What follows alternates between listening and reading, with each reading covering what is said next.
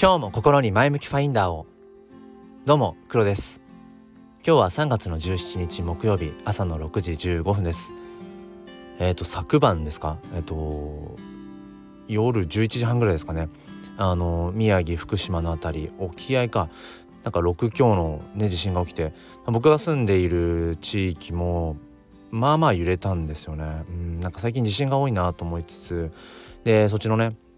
宮城福島の方もえっ、ー、とまあもあの建物がね倒れたりだとか、まあ、の怪我されたりだとかあとは停電も結構続いてたのかな、うんまあ、亡くなられた方もいらっしゃるということでなんかねあのー、まあ今ちょっとまだ地震が起きて、まあ、夜が明けてっていうばかりなのでまだまだ多分そのメディアのね情報としてもまだその知りきれていないところだと思うんですけれどもあのまあなるべくねその被害が最小限で、えー、収まりそしてうんなんだろうな命の危険性みたいなところも、うん、回避されるといいなっていうことを、えー、願うばかりです。とですねあのー、まあ、最近よく考えることとしてうんその世の中の何て言うのかなこう出来事に対して、うんまあ、その情勢とかも含めて、まあ、物申すほどではなくても、うん、自分はどう思うんだいっていう自分はどういう意見を、えーと、持ってるのかっていうことをなんかきちんと言葉にしていくことの大切さっていうことをなんかね最近よく考えるんですね。うん、でまあ日本人っていうふうに一括りにしてしまうのはすごく雑だなとは思うんですけれども結構国民性としてなんかあんまりこうはっきりとものを言わない方がいいみたいなその方がベターっていうなんか風潮って少なからずありますよね。うーん少なくとも僕は結構その言わない方のタイプなのかなっていう、うん、例えば今ねそのロシアとウクライナの問題なんかも、うん、自分の意見をこうバンバンバンバン言うみたいなことってちょっとやっぱりなんとなくこうはばかれる気もするし、うん、そもそもきちんとその政治的な部分とかを理解していないしなとかね、うん、だから本当に今の表面的な部分だけを見て、うん、自分のある意味その意見を述べていいのだろうかっていうところもあるし、うん、ただまああのー、まあ、ある方のね、えー、と話を聞いていて本当にそうだなと思ったんですけど自分がそれについて専門性がないとか、うん、それについての下地の知識が全然ないとかそういう人は要は自分の意見を言っちゃダメっていう風な うんことが本当にあったとしたら、世の中から声って消えてくよねっていう、うん、まともにじゃあ物言えなくなってしまうよねっていういわゆるそのにわか、うん、っていうのかな？うんそれについて造形があるわけではないっていう人は意見を言えない自分の考えを述べられないっていう風になったら本当に世の中から人々のその意見とか意思ってものは消えていってしまうよねっていう。僕すごくそれにねあの共感したんですよね。うん、で僕もそもそも、耳が痛いというか、うん、はっきりと自分の意見を、まあ、述べていないことが多いなって。なんか心の内ではねうん。やっぱり思うことってあるじゃないですか。そのニュースを聞いていてうん。その政治に関することもそうだし、うん、あとは今のねコロナに関する。例えば、えーと、ワクチン接種が12歳以下の、えー、ワクチン接種がね、えーと、可能になった話だとかうんじゃあそこで我が子に対してワクチンを接種するのか否かとかいろんなこうやっぱり生活している中でうんと自分ごとに直結していたとしてもしていなかったとしてもうんなんか瞬間的にやっぱり何かしら感じるものはあるはずなんですよね。でもそれをやっぱりこう飲み込んでしまうことがやっぱり多いよなと思って、うん、なんか下手に なんかそれをね、うん、言った時にどう思われるかなとか逆に、うん、えどれぐらい分かってるのってこう切り返された時にいやなんか十分に分かってない気もするしじゃあ意見を言うためにきちんとそれについて情報をね、うん、かき集めて、えー、なんか答えられるようにみたいなことをうんしなきゃいけないっていう風になるとやっぱ苦しいと思うしじゃなきゃ意見が言えないっていう、ね、別にそのディベート大会に出るとか討論会に、ね、出演するとかってなれば話は別だけれども日常の中でやっぱり自分が、うん、今起きている目の前で起きている、うんまあ、それがその深刻なことだろうがそういうことじゃなかろうが大なり小なりの出来事に対して自分はどう思っているのかってことを、うん、やっぱり言っていく勇気、うん、言葉にしていく声にしていく勇気ってものはやっぱり必要だろうなって思うんですよね。あとはねこれを言ってしまうとまあそれを言っちゃおしまいだよって話なんですけどまああのなんだろうな、まあ、自分一人が何かその例えば意見をそれがまあ批判的な意見であろうがなんだろうが言ったところでまあそんなに別にこの世界とかね、うんまあ、日本でくくってもいいしうんその別にそれで波風が立つってことはまあまあないですよね。よっぽどその発言する人がインフルエンサーとかすごい影響力を持つ、うん、人とかだったら本当にツイッターのその一つのツイートでもう大炎上するとか何かこう世の中の動きがひっくり返っちゃうみたいなそういう人も中にはいるけれどもまあ少なくともうんまあ、大抵の、まあ、一般の人、うん、っていうのかな、まあ、僕も超一般の中の一般なので、うん、その一人が何かまあ物申し物申したところでは多分、うん、別に大した 大した何かね動きっていうものも別にないと思うし。ただ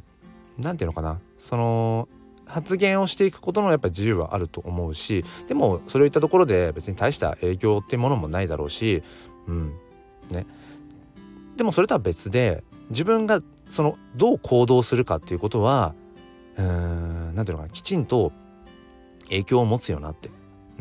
うん、だからあの整理するとうん。自分の意見を言葉にしていく。きちんと、うん、それは別に、うん、僕みたいに一般の人が何かを言ったところでうん。大して何も変わらないかもしれない。だからやっぱり思ったことはやっぱり口にしていくことが大事なんじゃないかっていう話なんだけどもうん、それとは別で自分がその要は取る行動っていうのは自分次第で変わってきますよね。例えばその今のロシアウクライナの問題のところで、うんまあ、その日本の政府がねなんかこう微妙な反応なんだったかなえ、ー、とウクライナの方の、うんねえー、と首相がその意見を意見というかなんかその会合かなんか参加したいって言ったのかな。なんかそれで、うん、日本の政府がちょっと誰が言ったか分かんないんですけどそのモニターとかがないしなんかそういうことをやったこともないしだからちょっとうーんみたいな 反応したそうでなんだろうなうんやっぱそこに関して思うことあるわけじゃないですか。いやなんかそのモニターとかそのスピーカーがあってそのなんか物理的なものはそれは言い訳でしかなくないみたいなふうにやっぱ思っちゃうし、うん、でもそれを例えば言ったところでなんかね突然そこをが変わるその政府の動きが変わるわけじゃないじゃないですか絶対。でも例えばうんそういうふうに言うプラス自分がきちんとうんじゃあ例えば選挙に行ってますか？うん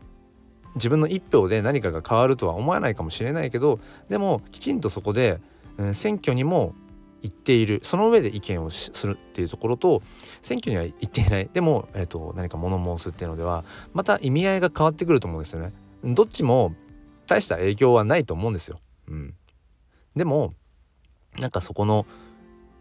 言葉にしていくっていうこととその自分がどういう行動をとるかっていうことはやっぱりまた別のうーんなんか文脈別次元として、うん、それぞれ考えていく必要があるよななんてことを思ったりします。なのでうん例えば僕の場合だとそのやっぱりこのウクライナ侵攻っていうところに、うん、すごく、うんまあ、興味があるし、うん、この後どうなっていくんだろうかそしてやっぱり対岸の火事ではなくて、うん、やっぱりそのそういった情勢からね派生していってやっぱり僕らが今こう住んでいる、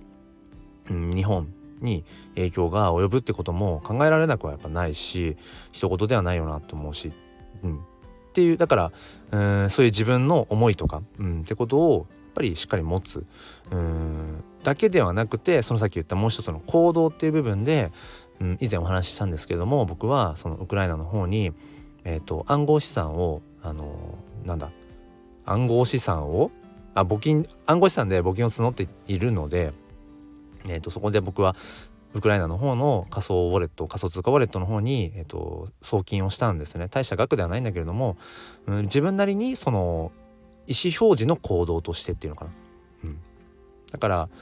本当にまあ些細なことかもしれないけれども少しずつ少しずつそのっぱり言っているだけではなくて自分自身のこの手を動かして足を動かしてうん自分がやっぱりこの目でうんなんかその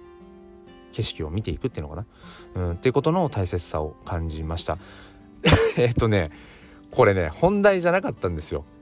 これ完全に冒頭のちょっとこう何て言うんですか？あのつかみの話じゃないけど自分の喉を温める。であの最初のほんと雑談のつもりでえっ、ー、とその話した話し始めたのになんかそれで普通に1回分の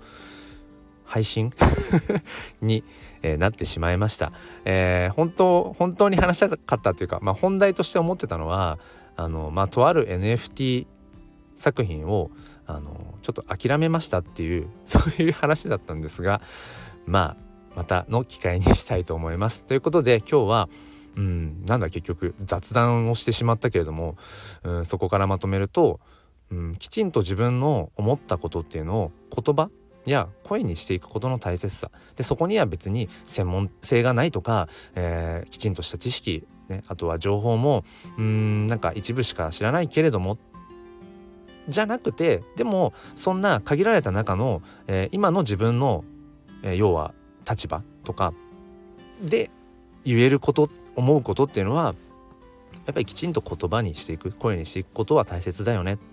ていうこと。そして、えー、その言っていくだけではなくて自分自身の行動として足を動かして手を動かして、うん、っていうこの目で見てっていうことをまたね別の次元としてしていくことも必要だよね。そんな感じのお話をしました。